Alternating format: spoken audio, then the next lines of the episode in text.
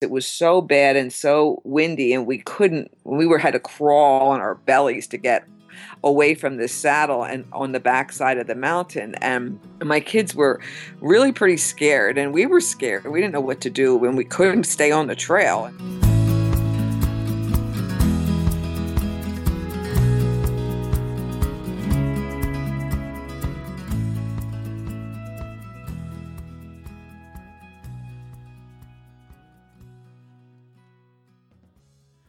Hey, folks, welcome to the Adventure Sports Podcast. Today we are talking, uh, we're throwing this one back a few years to talk to Cindy Ross, who through hiked the Continental Divide Trail with her family. And if you know anything about the Continental Divide Trail, it is not easy. It is the hardest, considered the hardest, or at least the most remote of the three uh, Triple Crown trails the Appalachian Trail, Pacific Crest Trail, and of course the Continental Divide Trail.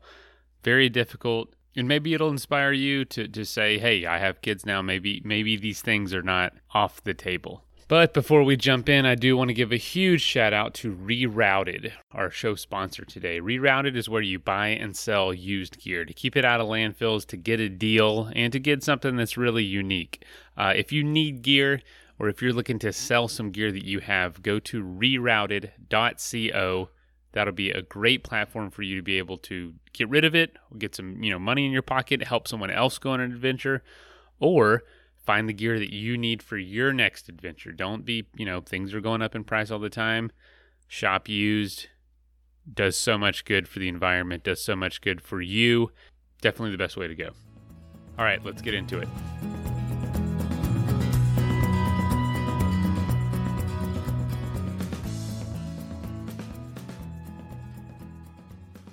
All right, thanks for tuning in to another episode of the Adventure Sports Podcast. This is Travis. Since through hiking season is just about upon us, I wanted to find another through hiker to, to talk to you guys and explain and share their experiences. So I found Cindy Ross, and some of you may have heard of Cindy Ross. She's a longtime author, longtime and avid through hiker. She's got the cripple tra- She has a triple crown, which means she's completed all three of the Appalachian Trail, the Continental Divide Trail, and the Pacific Crest Trail. Um, the neat thing about it is she's written books on each one of them. When she did the Appalachian Trail, she did it as a solo woman hiker, which is impressive in and of itself. And then she did the Pacific Crest Trail with her husband. And then uh, the craziest thing is she decided with her husband to do the Continental Divide Trail with their two young children. And we're going to get into that a little bit because one, that's uh, near and dear to our hearts, the Continental Divide Trail. But it's also interesting because not a lot of people take children on this trail. And this is something I definitely want to uh, hear a lot about. So, Cindy, thanks for joining me. Sure, it's nice to be here. Thanks. Good to have you. So let's get into your background a little bit uh, before we get into the, the, the more current stuff. Um, the Appalachian Trail. What spurred you to go uh, go tackle this one as a single woman?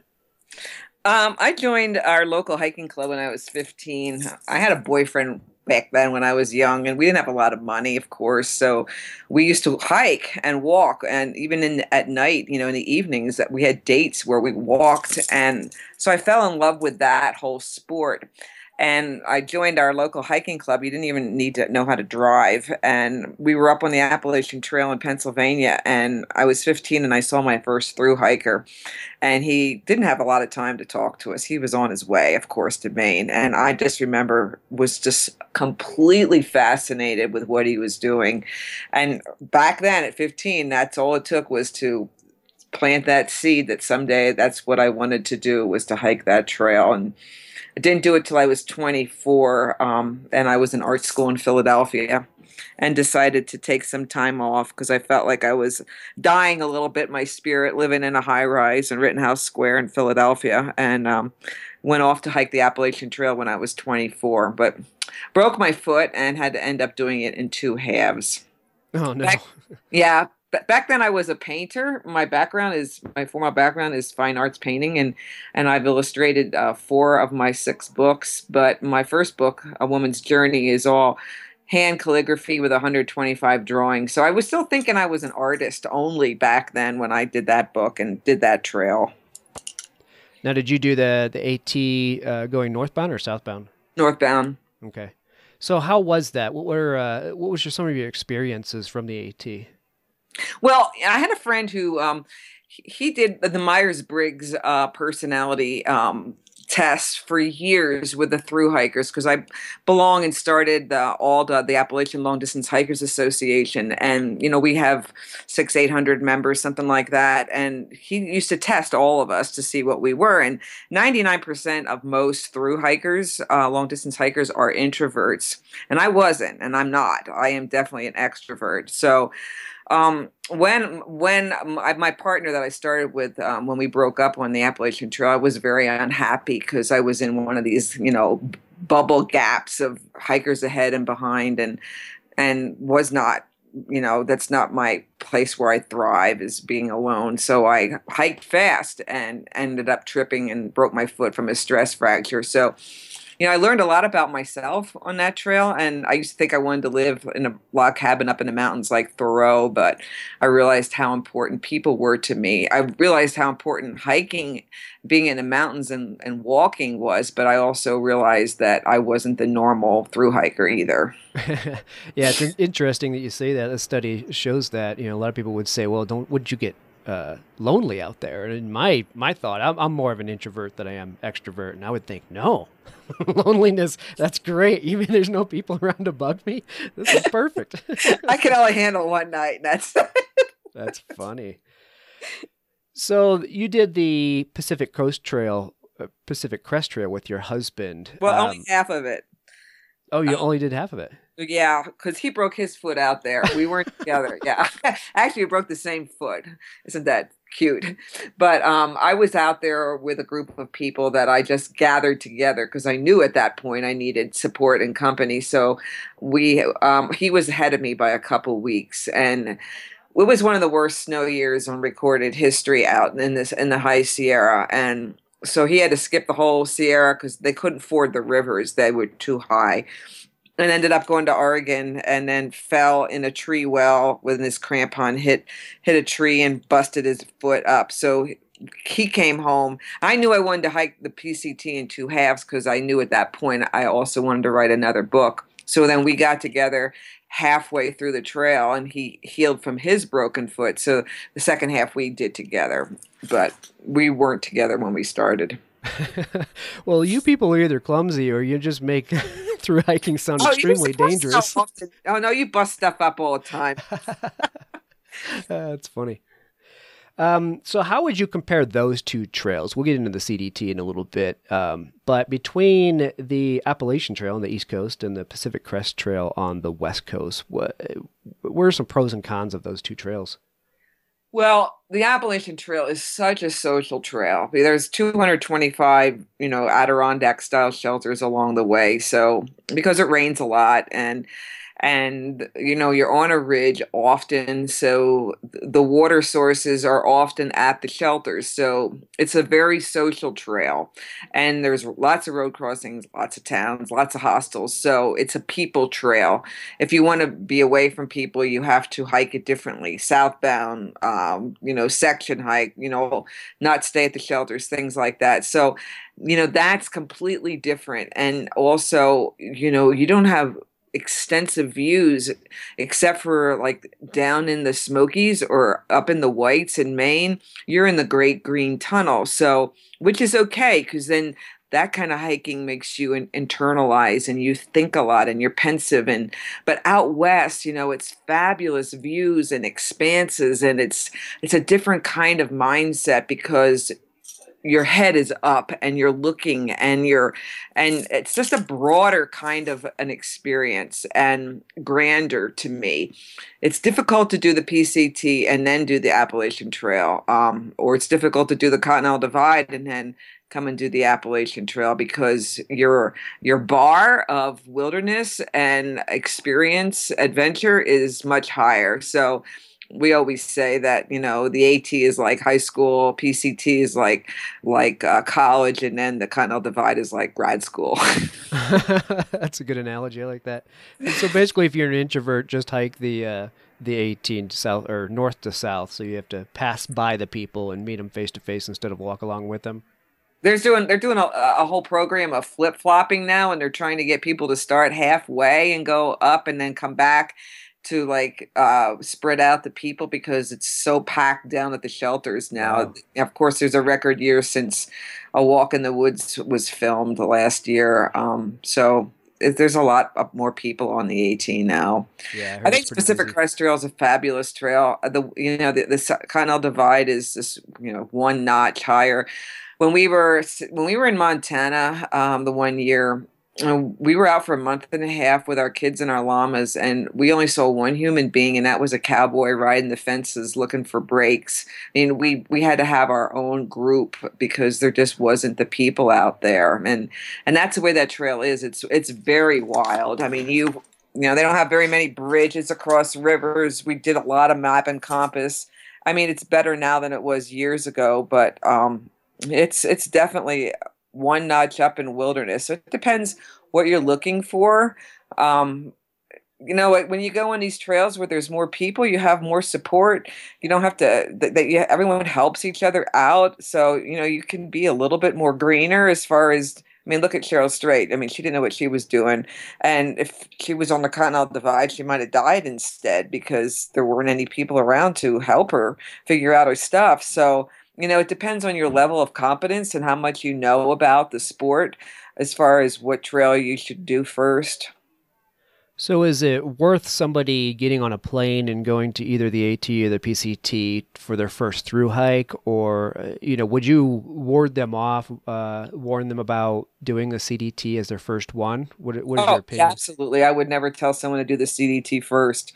It's just too big, and too much um unless you know yeah i think you need it's much better. Your your your your success you know rate is going to be much higher if you have some experience because there's so many more things to deal with out there yeah, that makes a lot of sense. So let's talk about the CDT then. You, as if you hadn't punished yourself enough with the, the PCT and the AT, you decided to take the whole family on the CDT, which what must have been a wonderful experience. But I'm just thinking, you know, that's that's a good long what five six months. Um, well, no, every we, day. we had to do it in five years, Travis. We oh, that's right. Could only do 500 miles a summer because we could only hike in July and August uh, because that's when there wasn't any snow in the high country, except for New Mexico. You know, you're pretty much in the mountains the whole trail. So we only had a window of two months. So we only got 500 miles done every summer. We started when the kids were one and three. We had 100 cloth diapers with us. So every. you know, for five years we went out, and our kids spent their formative years of their lives growing up in the Rockies and hiking and llama packing. So, you know, we only we only did 500 miles this summer, which was enough for us. Yeah, exactly. Yeah, I forgot you had done it in segments, but still, even doing 500, you know, with children along, because there's a lot of things that come up. Little, you know, there's children aren't exactly um, as open to, to doing these things as you are when they're little kids. You know, I know what it's like trying to get my my youngest daughter out on the trail. And uh, oh, our kids. I mean, no, our kids were thrilled to death.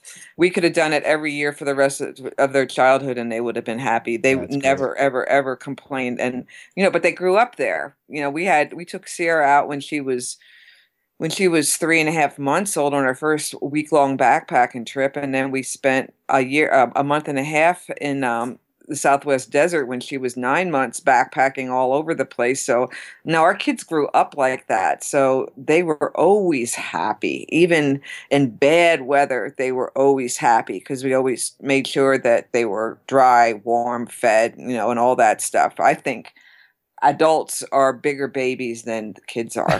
That's probably true.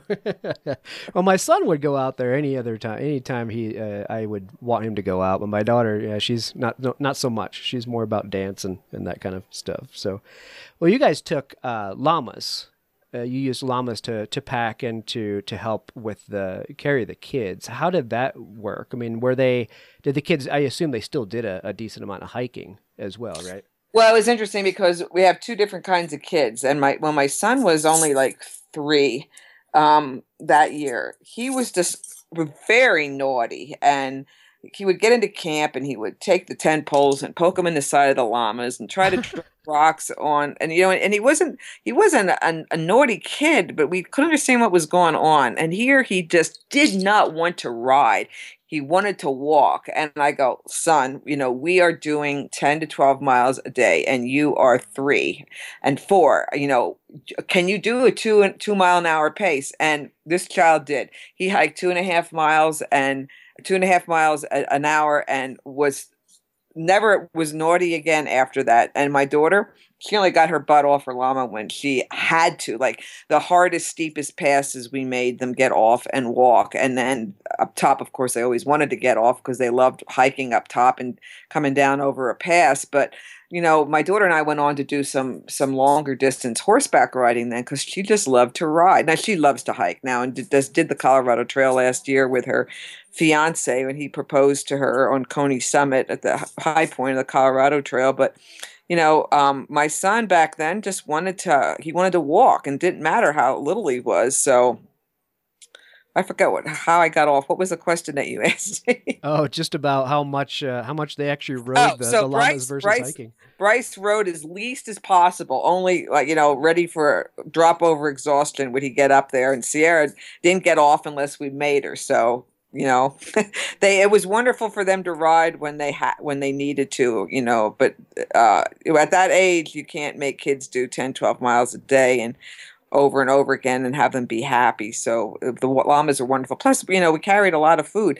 They, you know, we, we had up to 16 day stretches that we didn't have to resupply because we had llamas. So that was very nice. And and when first, you know, when we first started, we had Bryce was one. We had 100 cloth diapers. There's no way we could have carried that. So we needed the llamas. Yeah, I was going to ask how you manage that and how much you could carry because most people will will have drops, you know, mail drops uh, sent to stage along the way. So you guys were we able still to had mail drops. It.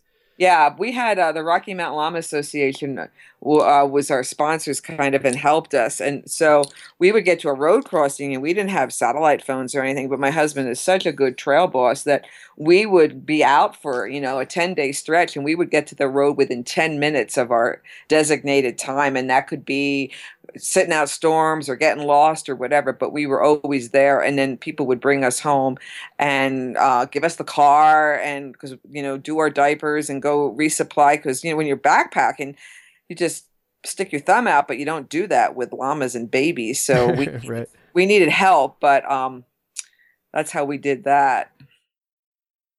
Let's take a quick message break and hear from the folks that help make this show possible. That is plenty of that for now. Let's get back into the episode. Let's talk about uh, some some of the things you experienced. Um, one of the things we like to hear about is just really truly amazing uh, times that just really cinched it for you. Um, a lot of them have to do with animal encounters. Um, you know, encountering huge herds of elk um, that would thunder by, and because we had llamas, Travis, um, they're really they're keen hearing and sight. They would they would see game way ahead of of our ability to. So we got to see a lot of animals because of them, and you know to see huge herds of elk and then come up five minutes later and and see all their beds in the in the you know the grass that were warm and round and the kids would get off their llamas and lay in them and, and knew that you know the, this huge herd that just thundered by was all sleeping right there. You know different times like that really um, impacted my children to care about wildlife and nature and things like that. And you know we were in a lot of storms. Colorado's famous for their thunder lightning storms and when they were really little, our first year, we did the Colorado Trail first. You know, we would have to put up our tent like four times in a day because it, the storms were so violent and the kids were so little. But you needed a safe place to be, and so you know, it taught it taught my family, my kids, such amazing lessons about um, about choice and what makes you happy and how little you need and and the, the value of, of of wild places and animals and not needing to be stimulated by technology and being out there for months at a time and and thinking and and wondering and dreaming and all those things that kids don't get a chance to do anymore because their lives are so full of schedules and technology and things like that. So I think those were our greatest gifts that that impacted us the most were just those those um, day after day of just wondering you know the wonder of being in a wild place together as a family was such an incredible gift. Yeah absolutely. Well what a great way to, to set your children up for life. I mean that's the impact that it's you know probably made on them has got to be crazy they must it, take it that was, with them in was, adults honest to god travis you know we we homeschooled in the beginning and then i put my kids in in public school for seven years because I got two book contracts in one year, and then they never wanted to be there. And finally, I let them quit, and they taught themselves the last six years, and and learned what they wanted to learn. But you know, they my one friend who has a PhD in psychology and and uh, childhood development said that it was those those seven eight years of, of their life growing up in the wilderness and and having all their senses stimulated and and and, and reaching this unbelievable level of creativity um, that turned them into the most amazing human beings that my husband and I n- never felt like we could take credit for because you know literally they were just coming along for the ride at first. Yeah yeah, right. And it turned because it's like we want a backpack and so we've got kids and so you guys have to come along. But you know what my kids are doing with their lives now and who they became and and I know I mean, a, lot of it did have to do with uh, all the world travel that we did, and and allowing them to to study and learn what they wanted to learn in their lives. But it all came and stemmed from our time on the Continental Divide Trail and raising them in the wilderness like that. It just created the most amazing human beings. I mean, this is you know my new book that i that i'm writing about how i raised and educated them alternatively i think if there's one thing i could ever tell any parent is you have no idea the kind of impact that spending time in nature with your children what it's going to do for them. I mean i, I was doing some studies and and Daniel Pink wrote this book called a brand, a brand new mind think. And and he was saying that you know all these corporations all over the world are looking at students that have their masters of fine arts uh, their masters in fine arts as opposed to uh, business fine art uh, business uh, masters because it teaches them how to use their minds differently and to think creatively it didn't it didn't matter what they were making or what they were doing they wanted they wanted students who who learned and and looked at life creatively. And that's what happens when you spend time in nature. Those senses are stimulated. I mean, Richard Louv and his book, Last Child uh, in the Woods and Saving Our Children from Nature Deficit Disorder, talks about you know the level of creativity that happens when you spend time out in nature that that impacts their whole entire lives their occupation how they think you know everything it's it's not just a little happy walk in the park it, it turns them into different human beings yeah that's absolutely true. You know we older generations have grown up you know being kicked out of the house essentially go go out play have fun. You know there was no such thing as tablets and and things to to sit there and stare at. But you know we've kind of lost that. Like you said you alluded to you know, all the scheduling that goes on. Our kids lives are scheduled completely and they're you know it's either that or they're entertained. I mean i see cars going down the road all the time with a television on and the kids are just staring at that television you know?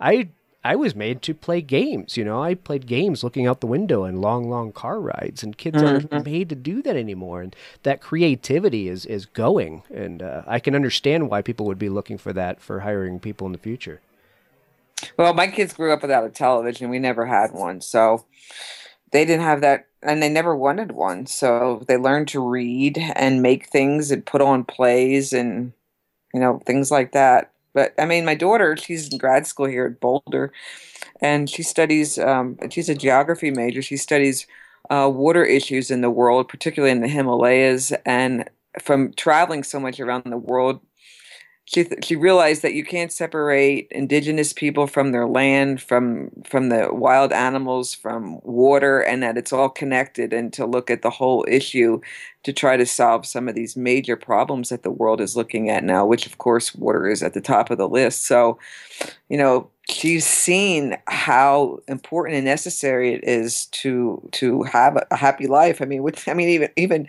oil doesn't matter to run your car if you can't drink water. Yeah, so exactly, exactly.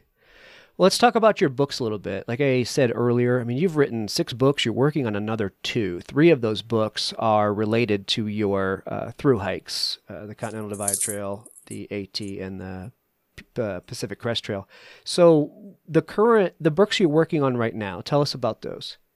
Um, so I have I'm almost finished with a book called Modeling a Life. My literary agent has it out with some publishers now, and that is it's um it's it's kind of like a memoir, but it's you know it's inspirational to share how how we lived and raised our children, hoping that um, parents realize the responsibility that they have, uh, that it's not just the school system or whatever kind of school they go to that they have to fill in the blanks and help these kids learn what they're not getting anymore. And and if we can do this it's just like i always said like you know i'm not telling you to take your kids across the continental divide for 3100 miles but if we can do this you can go to the state park and you can take your kids out for an hour hike and you know it's small bites and so you don't have to pull your kids out of school and, and homeschool them or take them around the world like we did but but just think about what else you can do to share with your kids to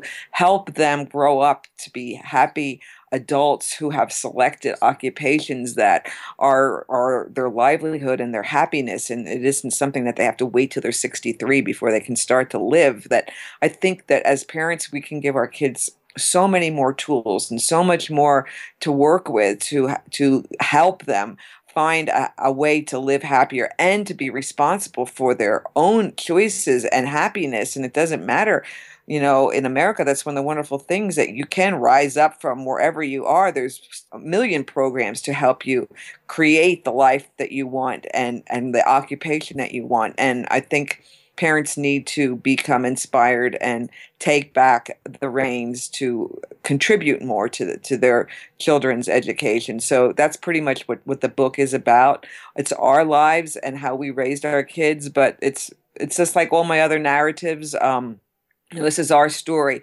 but maybe there's something here that you will that you will be able to use for your own family too. So that's one book. It's called modeling a life. Um, i was a life drawing model for 25 years and so each four sections of the book uh, four sections of my of raising my kids i takes place on the modeling stand in a life drawing class and so i'm kind of like exposed my feelings and my thoughts as a parent and so I introduce each section of my kids' lives like, okay, so now my kids are going to go into the public school and i'm looking at the students out there at the college and and i ask them so why do you have all these piercings and tattoos and tongue bars? And and because i'm thinking about putting my kids in school and i don't want i don't want the public school to ruin their creativity. And one girl says oh well i have a tongue bar because i like to play with it because i get bored and that's what i do. And i'm sitting there as a mother thinking oh my god i i want my kids to have a higher level of adventure in their lives than have to resort only to playing with a tongue bar. yeah, and so, no and also, and modeling is also a very effective way to teach by by modeling your life. So it's kind of a metaphor. That's what the title is is about. So that's my one book, and then my other book is about. I have a nonprofit now. It's called River House PA, and it's um, since my husband and I we we've been leading you know our children and friends across wilderness trips whether it's long distance cycling paddling and hiking. And uh, we do a lot of long distance cycling. Um, i know i know how to do it and i know what kind of peace it can bring people. And so i've been working with vets for the last couple years um, teaching them and and showing them that this place of, of nature and wild places helps you um, heal and get happier and brings you peace. So the the book that I'm working on is called Warpath: um, Seeking Peace on America's Long Distance Trails, whether it's um, paddling along river or or going on a long distance hike. So every chapter will have a different veteran and how they used a long trail in America to help them heal. Oh, very cool. Well, sound like a great book, so I'll look forward to them coming out for sure. Well, where can people go to to find your books and find out more about you? Well, Amazon has, um, I guess, an author page and Barnes and Noble. So you can get all my books, even the ones that are out of print. Um, you can still buy for like I don't know five cents sometimes, you know, and four dollars for postage. But um, the, the, a woman's journey on the Appalachian Trail is has never been out of print in 34 years. So that that book is available, and um, Journey on the Crest just brought was brought back into print last year. And that's about 2600 mile walk across from mexico to canada. And then scraping heaven was just brought back into print a couple weeks ago in soft cover for the first time. And that's about our family's hike across the continental divide so online you can get them um, if somebody wants an autographed copy they can email me at cindy ross 4 at verizon.net that's c-i-n-d-y-r-o-s-s and then the number 4 at verizon.net and we can figure out how to get them there.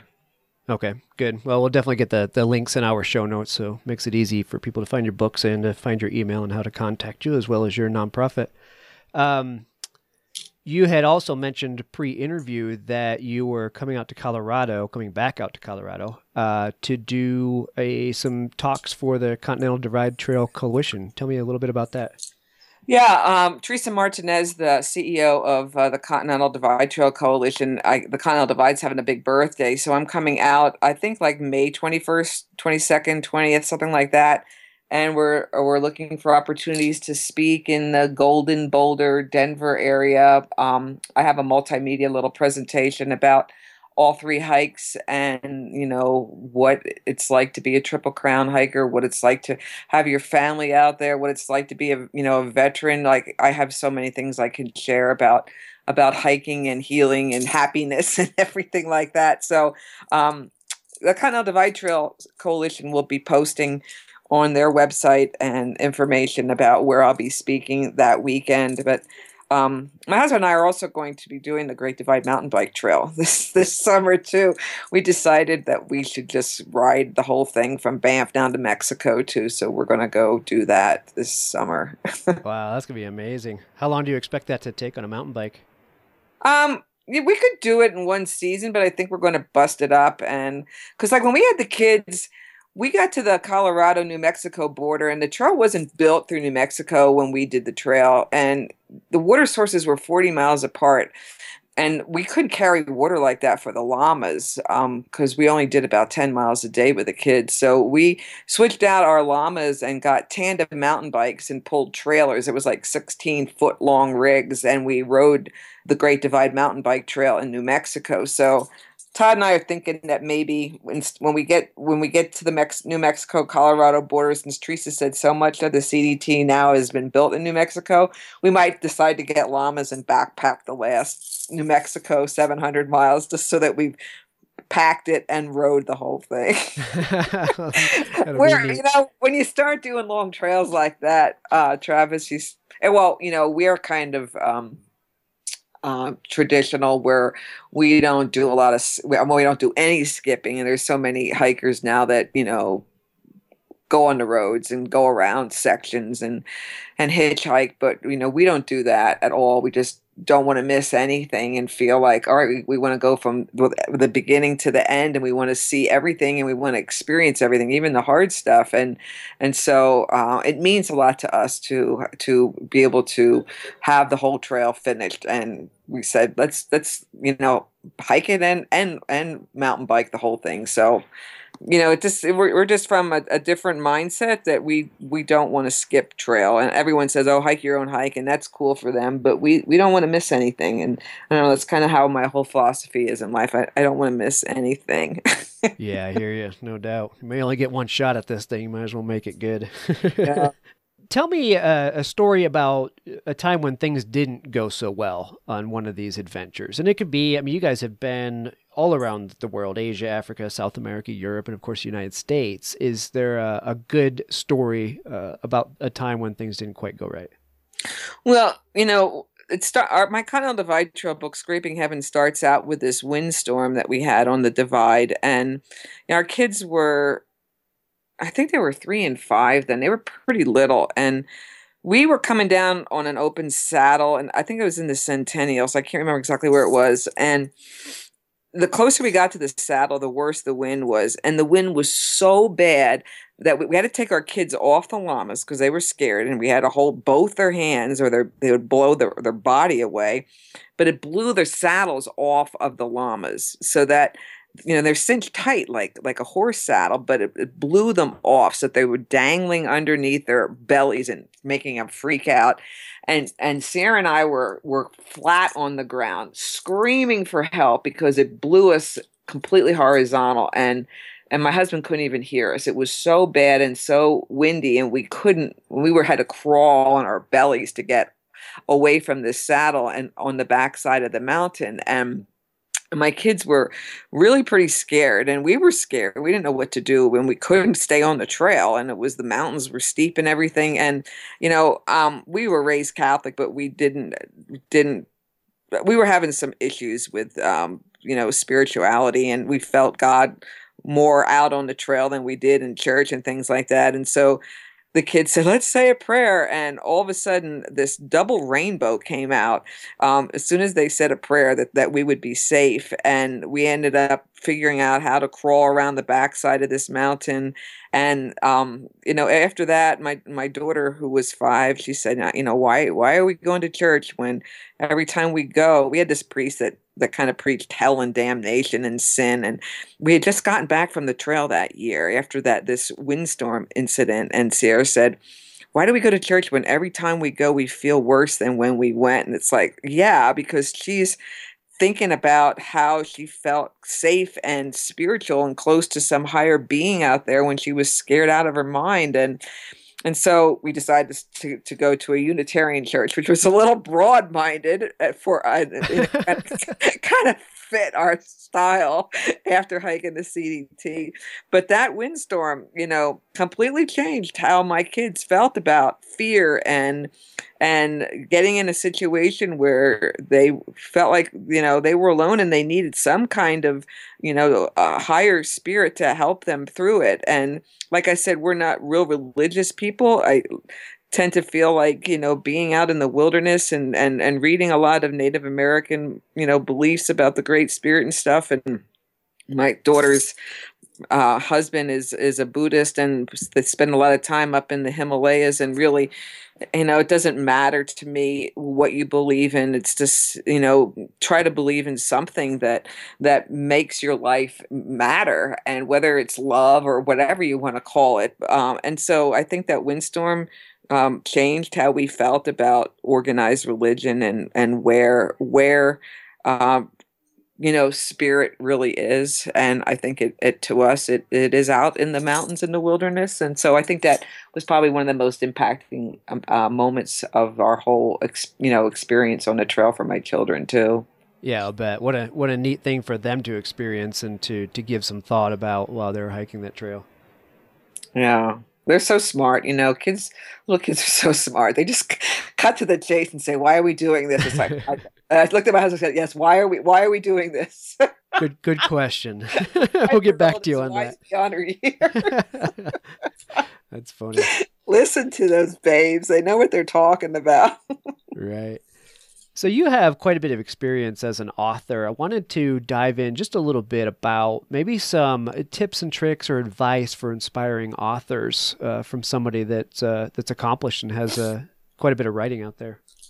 Well, it's interesting. Um, Travis, because everybody, you know, everybody can get a book published now, and, and everybody that does any kind of journey is like everyone. Everyone wants to write a book, and everybody practically does write a book, which is fine, you know, because it's a, a wonderful thing to have a book in your hand of what you wrote. And but I think um, for anybody to read what you wrote, I mean, the the reason I write is to be a communicator and to share with people um, my story and what impacts me so that we can build bridges between people and we can know that we're not alone with this kind of feeling and thought. Like I have a, a blog that I write. It's called Cindy Ross Traveler.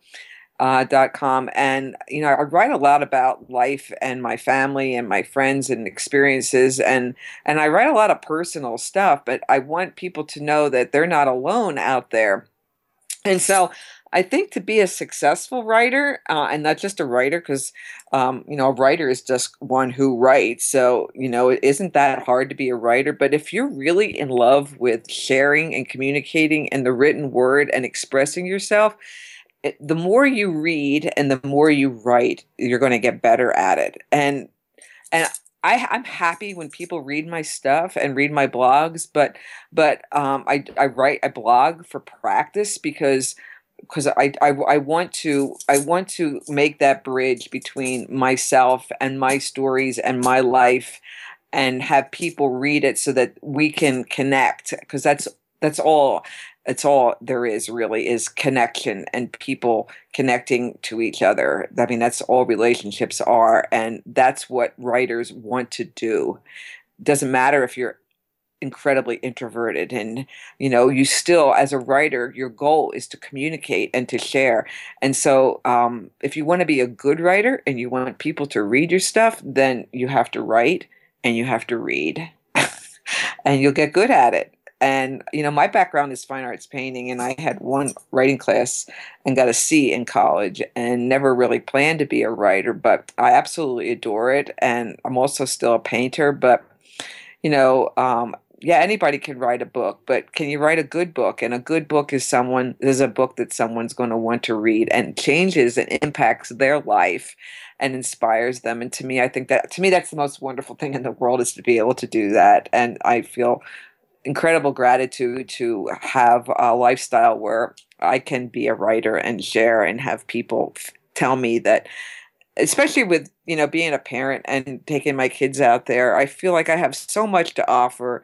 whether it's parents or veterans or whatever that I, you know after all these years of being out there and experiencing these things you know i know it works. And and i want people to go out there and to use it as their sanctuary and and be able to come back in normal life and function because they go out there and and and re, re resurge themselves and you know be able to get their spirit back yeah, yeah, well said. Absolutely.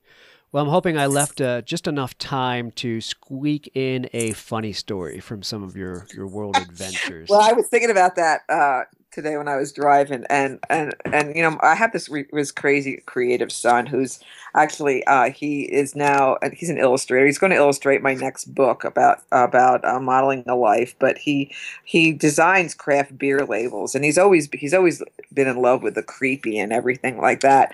But um, when we were on the trail, he was really young. I guess he was four or something like that. And I was writing in my journal, and we were in camp, and I was stirring supper, and and he's saying, "Oh, you know, I'm, I'm bringing these bones out, Mom. I got my magic markers, and I'm going to make figures and faces. I'm going to put on a puppet show for everybody." And he's he's especially like you know like the big pelvic girdle bone. That's you can it's a wide, expansive piece of bone, so that you can put a lot of drawings on. So it's like, all right, son, whatever, you know. And he's we're dragging out these bones, and he's drawing on, but he's back in the woods, and he's complaining because he can't carry them on. I go, take one at a time, and he goes, I can't. They're all stuck together.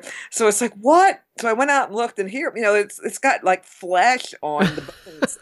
he didn't even give a crap. He just was so excited about putting on a puppet show and, and drawing on these bones. And it's like, wow, son, there, there's just no limit to to your creativity out here on the trail. if the bones are still stuck together, they're not done cooking. Leave them alone. You on him, and it's like I realize when when I look back now to who he was when he was a little boy and his he's got this fabulous website. It's called Bryce Bryce Gladfelter Illustration, and his B R Y C E. He has my husband's last name G L A D F E L T E R, and it's just fabulous artwork that he's doing. And I, I, look back to him as a kid, and and where it started at back there on the trail, and um, it's just really cool to see your kids grow up and become who they're supposed to be, and to be able to look back and see, you know, what you helped to do to help them figure it out. You know, I always said to my kids, you know, I, I, I expect, you know, because my, my, you know, some of my friends will say to me, like, aren't you proud of your kids? You know, it's like, yeah, I am proud of them, but I gave them this most amazing childhood. And, you know, I want them to make the world a better, more beautiful place. And that's their job. And it's not, you know, it's not something that, that, uh, I don't want you to go through life and just coast and just try to make money and that's all that you want to do. But you need to help make this world a better place and make it a more beautiful place. And it's neat to be able to see that happening. It's nice if parents can live long enough to see their children blossom, of, of, you know, after years of of believing that you were raising them the best way that you could. To me, it's out out in nature. yeah, absolutely. Have a heavy dose of that, regardless of who they become. It's good to have a little validation that what you did was uh, was good and healthy for them, for sure. Yeah. Great. All right, Cindy. Well, I know you're in a little bit of a time crunch, so I'm gonna save our goodbyes here. I really do appreciate you coming on the show and ex- and uh, sharing some of your experiences with us. Thank you for having me, Travis. I really appreciate it. Yeah, it was my pleasure. You take care. Okay, thanks. All right. Bye. First of all, thank you so much for listening. It means the world to us that you choose to listen to the show. If you'd like to help us further, you can leave a review on iTunes, share us with your friends, your family. It goes a long way to grow in the show. You can also support us financially through patreon.com slash adventure sports podcast. Link is in the show notes. And also, if you have an idea of who could be a good guest for the show, we're always looking for people to tell their story uh, about the outdoors or adventure. So if you know someone, please reach out. Email us at info at adventuresportspodcast.com. And until then, get out there and have some fun.